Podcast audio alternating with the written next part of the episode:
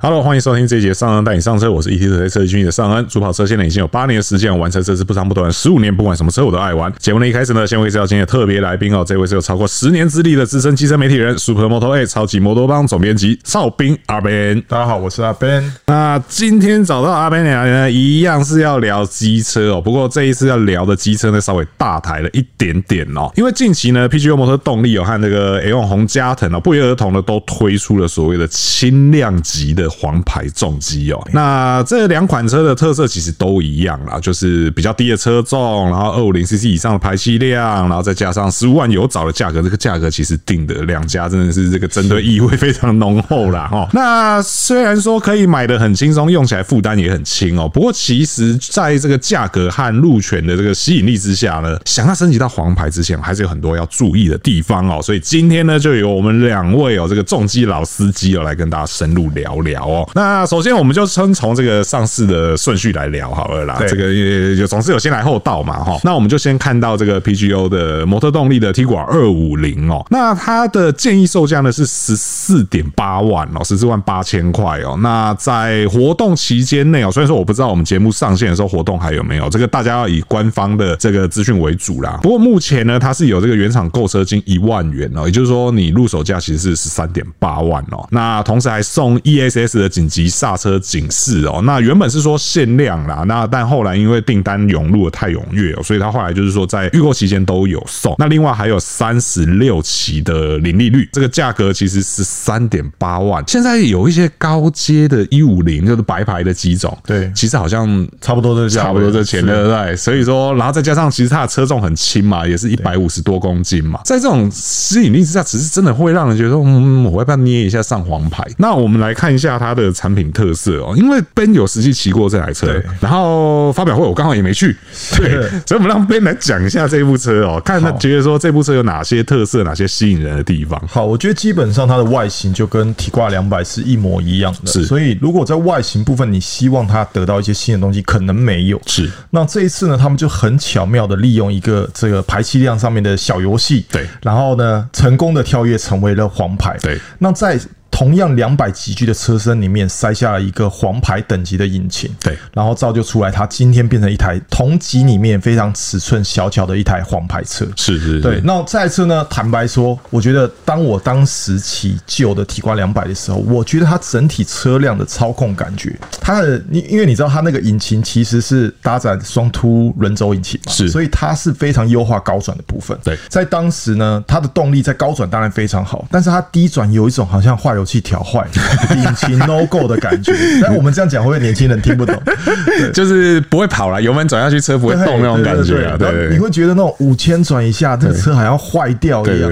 那所有的开心的甜蜜点都在五千转以后。对。然后除此之外呢，那台车除了动力，它连悬吊的调整都会让你觉得好像那种头尾对不上的感觉。是。所以。这会骑那台车的时候，让我想到一些早期我们骑到一些国产车，他们当时还没有那么强调在整个车辆的 balance 的部分。是，但其实我觉得现在这个时代，不管是光阳还是三阳，其实他们的车都已经跟上，比如说雅马哈的挡车、雅马哈的调教的那种手路，车子是非常灵活、非常。协调的。是。好，所以在当时的时候，两百我就觉得哦，整个车辆好像很多组件很高级，是。多连杆的后挡墙避震器等等的设置，好像很高级，但是整个拼在一起之后，好像不是那么一回事。对，你就觉得啊、哦，好啦，这个就是 PGO 的的手路。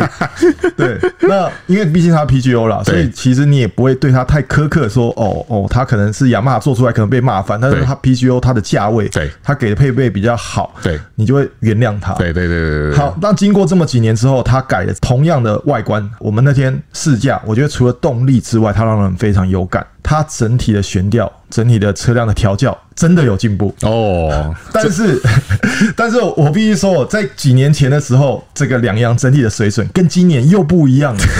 你看，今年这两年我们骑的 DRG KRV，对，你你必须讲那个 KRV PDN 系统，那个转向根本跟挡车一样。是，那 DRG 在传统的架构底下，它也可以调到跟 KRV 可以相提并论。那你就知道，其实这个整体的体质的差差距，在精细的手物调教下，是可以做到的。所以今天来到这个新的提挂二五零，你就觉得啊，这个车有进步，对，但是它整体还是有一种后面比较沉稳的吸住感觉，但是前面有一种莫名的弹跳感。是，当时我们去试的时候，甚至有人回馈说，在刹车的时候，你会觉得呃，刹车好像在抖动。是我们试了几台车，我听到的媒体加速，大概有四家有说前面有抖动。是，那以我自己试的那个感觉是说，如果我今天重刹带下去之后，它整个力量进到前叉之后，它前叉会有一个不稳定的快速抖动的感觉。是，那并不是来自刹车。是，所以每个人的感受不太一样，但是至少他的回馈都是前面的悬吊会有一个抖动的感觉。是，整体来说，我觉得提挂250它已经达到大概两三年前的这种高阶速可达的水准，但是呢，对比现在一线的那些战线的产品来说，还是会让你觉得差那么一点点。是是是，这个我觉得我们可以从另外一个角度来跟大家分析。就我们刚刚讲说这个提挂250，我们不要讲什么优惠价啊，什么预购价之类，我们就讲它的建议售价是四点八万。大家对这个数字，除了说大家会觉得说啊，这好像是高阶的150捏一点就可以上来的数字以外哦，其实像 Ben 刚刚提到说，比如说像跟 SYM 对比，或是跟光阳对比，这种一线大厂对比哦，又是什么状况哦？我这边有稍微整理了一下，就是目前在架上有在卖的哦，以光阳来讲的话呢，是 G Dink 的 CT 三百哦，这部车目前的建议售价是十七点八万哦，所以说其实它跟 T 挂二五零的建议售价就已经有一个三万块的差距在那边。对比到三阳的话呢，三阳那一边的话是 Joey Max Z Plus 哦，那这款车的话是十七点三万哦，差距有稍微缩到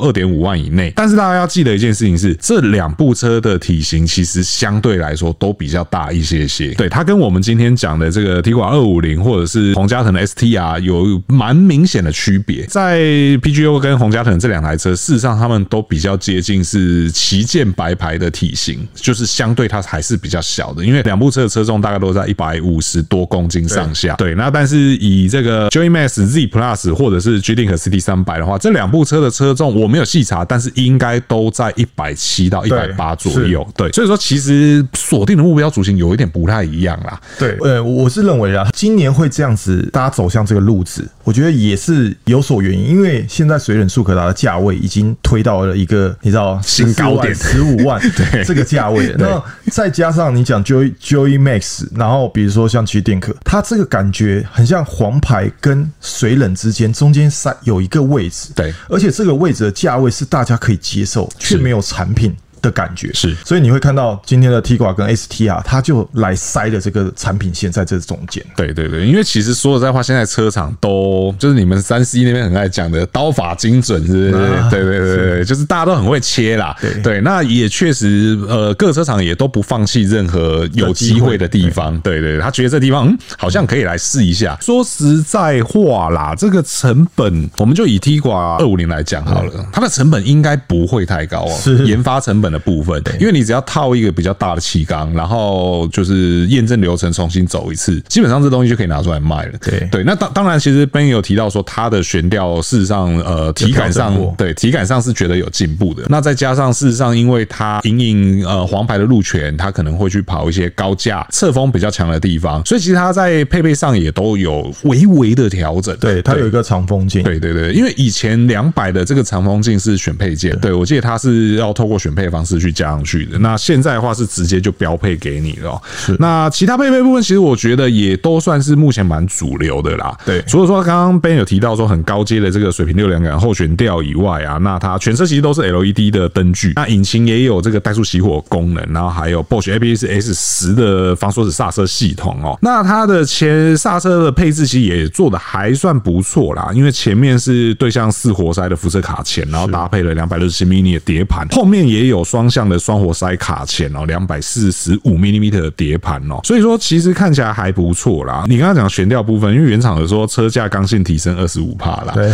对啊。虽然说车架这东西藏在里面看不到啦，可是如果说我觉得就 Ben 刚刚说骑起来那个体感的话，这应该是有啦，应该这个确实是有的，没有错啦。只是说这个前悬可不可以再调好一点点，或者说其实他是想要保留改装空间给大家。对，没有，其实我觉得现在车厂他们已进化到走到。日本厂的那个那个年代了。是，现在大家已经开始在意说你的悬吊系统以及你的车架的整体配置。是，那我我觉得今天我感受到的 PGO 就是它在这整体，比如说我车架该多硬，然后我的悬吊该配的阻尼要多重，他们在这部分比较没办法像其他两样做的这么的精准。是，所以导致你还是会在它整体的作动上面会感受到，好像车架他们在加强之后有点太强。是，然后也或者他们车的这避震器的阻尼有点设的太重。是对，因为我呃大概一年前还是两年前，那时候那时候三洋的车推出之后，他们会有一种让你觉得它的阻尼会刻意设的比较重的感觉，利用这个手路来创造出车子有一种稳定的感觉。那包括光阳的 KRV，还有他们其他的 AK 五零的车款，这些都有这样子的倾向。产生，那我觉得或许其他小厂也会随着被它影响而往那边去调整，但是中间有很多 mega，他们可能没有注意到，会导致哦，比如说车架做的太硬，因为他觉得硬就好，再配上了太重的阻尼，会导致它骑起来其实整个车硬邦邦的感受。其实就很像年轻人刚开始改车的时候，大家都觉得说我换了一支。比较硬的避震器，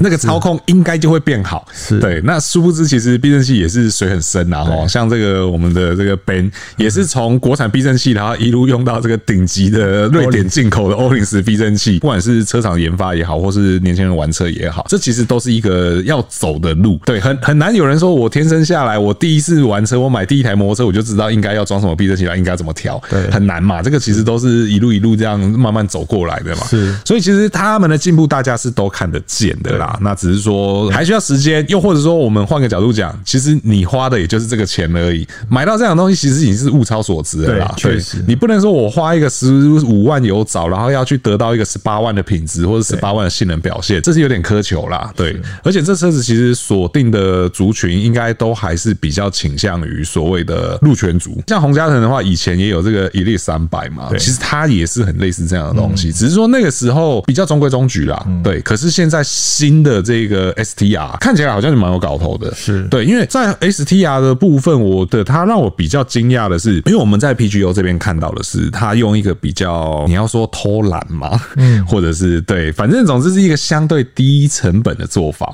是，可是，在 STR 这边，它让我感觉到很多诚意耶。这部车看起来跟之前的 Elite 三百好像是完全不一样的东西哦。是因为我觉得在 STR 这边哦，它就是一个完全的车款。毕竟我们前几年大家都在讲说，哎，宏佳腾现在是怎样，只会做电车，油车都消失了。对，那这一次睽违这么久，哎，他们终于推出的时候，那又推出一个黄牌车款，自然就让大家觉得非常的备受瞩目了。是，但坦白说，在这个外形上面，会让我自己身为设计人会觉得有点稍微可惜，因为它有 B N W 的 C 四百 X 的影子。哦，那同时呢，他们这车其实也也说，呃，他们是个跨界车，也是一样的的设定。是，坦白说，如果你说在参考的出来的结果，那我个人认为 STR 的出来的结果是我个人身为设计师，我觉得好看的。是，不论它的车头啊，然后它的车尾，车尾其实是它非常大胆，它的灯做的非常小，而且是在排架的下面。对，整个车呈现出来那个欧风的感觉，是让人觉得很有爽感。是，这看起来真的外形是很特别，而且它的大灯据说还是沿用了它的电动车的 LED 头灯嘛，对不对？这个其实呃，我知道有些人会讲说，哦啊，偷懒抓到了。对，你们不是说都新的吗？怎么有个地方是沿用？可是我必须得说，因为它原本在那个电动车上面，在 AI One 上面的时候的那个型，你现在要把它放到这一部大车上面来，更考验整合的功力。对对，那个功力功并不会特别少哦。是，而且你看，它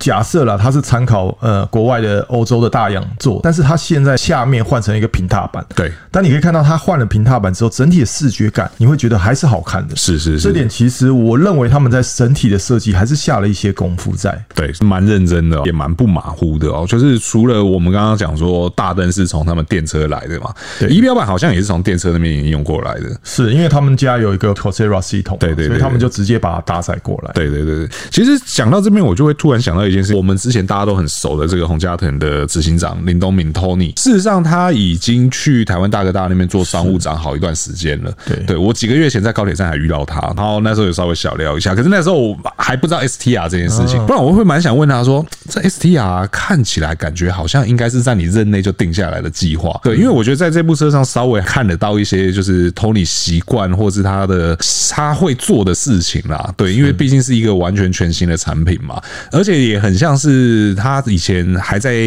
做洪家腾执行长的时候，他也曾经讲过嘛，就是洪家腾并没有放弃呃油车，对，只是说呃有些东西它需要时间去酝酿。那其实看起来 STR 就是一个我觉得还蛮不错的结果啦哈，而且 STR 价格哦，就是我们刚刚前面讲到嘛，这两部车就是 PGO 跟红家人这两部车就是 针对性很强，价格的部分针对性也是非常强啊，因为 STR 的售价呢，建议售价是十四万七千八百元，硬要比 Tiguan 二五零便宜两百块哦。那即便是这个八月底前的预购价呢，也是十三万七千八百元哦，也是要硬要比 Tiguan 二五零便宜两百块的哈。对，所以说这个其实看得出来，两部车真的是针锋相对。对，除此之外啊，我们当时在介绍的时候，有稍微查一下规格数据，是它除了刚讲售价之外，它轴距我记得没错，好像也比 Tiguan 短了大概十 millimeter。对，然后呢，它的车重也比 Tiguan 再轻的，当时其实很有趣，就 Tiguan 那时候我们才媒体试乘完，对，没多久，那时候 PGO 一直标榜说他们是在同级车里面最轻啊，最小尺寸啊，哎，结果 STR 出来之后，整个完全被打脸。这个是有有去偷偷先去看了一下对手的答案写什么，是不是？不然怎么会？这两家各种针锋相对哦？看得出来啦，两部车要打的就都是这个平价的路线啊，平价黄牌路权，就是用十五万买一个路权这样。这样子。啊，外形上真的就是我觉得也是见仁见智啦。对。啊，实用性两部车看起来应该也都差不多啦，都是有一个平地板，然后不算小的车厢，只是现在看起来好像以配备层面来说，STR 好像稍微多了一点点啦。对，这个就看大家怎么样去取决了哈。不过我觉得，呃，宏佳腾当然过去有些油车使用者会对它的品质上面有碰到一些问题，是。对。我觉得接下来可能这是他们新的宏佳腾推出产品之后值得观察的点，是。究竟他们过去的整体品质有没有在做新的提升、新的改善？是是是，就好比说我们刚刚讲说它配备好像比较多嘛，那最显而易见就是那个 Cosera 的数位仪表板，只是说我在社团里面也是看了不少那个仪表板的问题啦。对啦，所以到底装的那东西是好还是不好？是对我只能说它看起来很炫，表定上面的功能也蛮多的，到底稳定如如何啊？这个就有待市场跟时间的考验了哈。对，那也因为目前 STR 其实它还没有媒体的试乘车，我们也没有实际骑过，不晓得它的动力和它的悬吊表现到底如何哦。那我们也不能拿以前 Elite 300那个年代的东西来讲，因为那真的太久了。之后有机会了，我或者是 Ben 我们有骑到的话，再来跟大家分享一下了。是，只是说目前以纯数据面来看，还有我们有看过实车来看，嗯，STR 也是一个可以考虑的选项。那最后我们就来跟大家稍微聊一下啦，路权的部分，对，或者是说你看起来觉得说，哦，我花十五万有找的价格买了一个黄牌，开开心心的出门，结果才发现，哎，有些事情跟你想象的不太一样哦。路权我觉得就大家应该都知道了啦，就是除了高速公路不能上以外，其实大部分的地方应该都能去哦。当然也有少部分的高架道路或快速道路是不能去的。比如说，像有一些快速道路的末端，它会接上高速公路，这个大家要特别注意哦。那以北部地区来讲的话，就呃，像台六十五线往土城那一边，土城交流道记得一定要下去，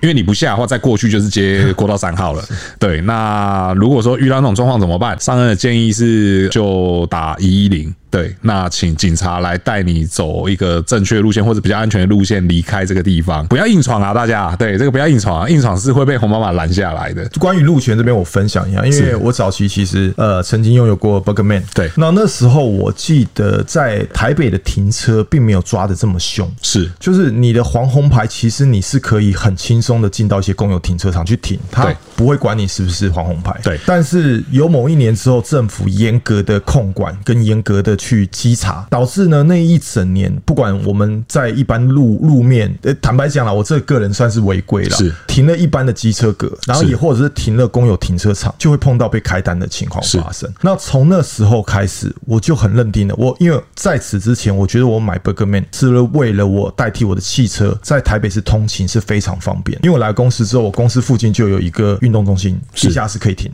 是我车子也不用晒太阳，然后也很顺畅，也很舒服，再加上省油，甚至税金也省，是，所以它成为我代在都市代步的一个非常好用的工具。是，但也因为政府的这个法规一下来之后，我就再也没有拿我的 Burgerman 代步了。然后也因为这样子，我 Burgerman 一整年几乎都没有在骑，只有假日骑。后来我就把 Burgerman Burgerman 给卖掉。对，所以我觉得虽然哦，他今天这个利用排气量的的关系，整体的设定者跨到了黄牌，然后是黄牌里面最小的级距，他拥有的路权，但是它要思考到在北部的地方，你可能会因为有路权之外，你损失到你停车停车的可能性，是。因为你想想看，如果我今天我汽车的油耗都已经超过十五了，那我的税金也没有过太多的话，是我开车上下班，跟我今天骑了一台黄牌，其实差不了太多，是是是，对不对？所以这会是一个考量点。那这个是北部高架桥比较多的地方哦，你要想，如果今天我们到乡下地方。中南部，他们高架桥地方少，那我为什么又要多花这些价格去买一台黄牌车？我干嘛不买高阶的水冷速可达？是，所以我觉得这个是一个值得思考的点。虽然它是一个利基点，就可以插入水冷速可达以及黄黄牌的中间的一个产品线，但是插进了这个黄红牌之后。好处多还是坏处多？这个是值得后面再思考的点。是没错，这个停车的问题真的是，其实我觉得哦，在台湾大概你只有买白牌，其实如果你买比较贵的白牌，你也会考量到停车问题。大概只有买平价的白牌一二五那种速克达，你才会觉得说，哦，停车无所谓啊，这车不是随便丢就好了。不然其实说实在话，汽车、机车或者是重机，在买之前都是要先考虑到停车问题。就好比说像 Ben 讲的，可能原本你公司的地下室，像以前我在内湖上班，我们公司地下室是可以。停重机的，而且一个月只要三百六百块，对，就很便宜嘛。你就觉得哦，那个停起来其实没差多少钱。因为汽车那边的话，汽车基本上没有三四千是停不起来的，对。而且有时候三四千还是有半天而已，就只有上班时间而已。那可是突然有一天，那个大楼就说，哎，以后这个红黄牌红牌都要去停汽车格，对，那个成本一下就上来啦。而且你汽车格的数量一定是比机车格还少嘛，变成说你要去抽签去排才有。所以说停车是第一个要先考量的问题啦。然后，虽然说这两台车哦，就是不管 Tiguan 二五零还是 STR 都比较小台，大家觉得说停在机车格格里面应该不会有人看得出来。但是我还是要提醒哦，这个停车停错地方是会被开罚单的，而且就像 Ben 讲的，其实现在都有在抓。对对，而且大家还要知道一件事情是，这个东西它不是只有警察能抓，还有所谓的交通辅助员，或者是所谓的这个呃开单的这个收费员，其实他们都是可以开进行举发单的。对，所以不要觉得。的说你这样随便停没有关系，这个车是小小台，大家看不出来。对，这是第一个要注意的事情哦。那第二个要注意的事情是，其实像刚刚讲到说，呃，税金很便宜，但其实它的税金跟一般的白牌又不太一样。因为我们一般的白牌了不起就是一年呃四百五或者是六百块，就这样子而已。但是以这两台就是都是黄牌级距跨过二五一 CC 的车来讲的话，它一年都要缴到一千六百二十块，再加上九百块哦，也就是这个牌照税和燃料费的部分哦。那所以其实你一年年会多出两千多块，大概两千五百二十块左右负担哦，这个也是要稍微注意一下事情。虽然说我觉得这钱不多，可是我觉得大家要先有这个心理准备。对，尤其是你不要因为看到那车很便宜，他觉得说我可以 all in，然后都不用留任何 钱哦。你每年还是有这个固定成本要支出的哦。那再来一个是我觉得也很多人会忽略的事情，因为其实我们的白牌摩托车也就每年做排气检验而已，而且排气检验是不用钱的。对，那目前的话也。也就这件事情要做而已。可是如果说是上到黄牌或红牌，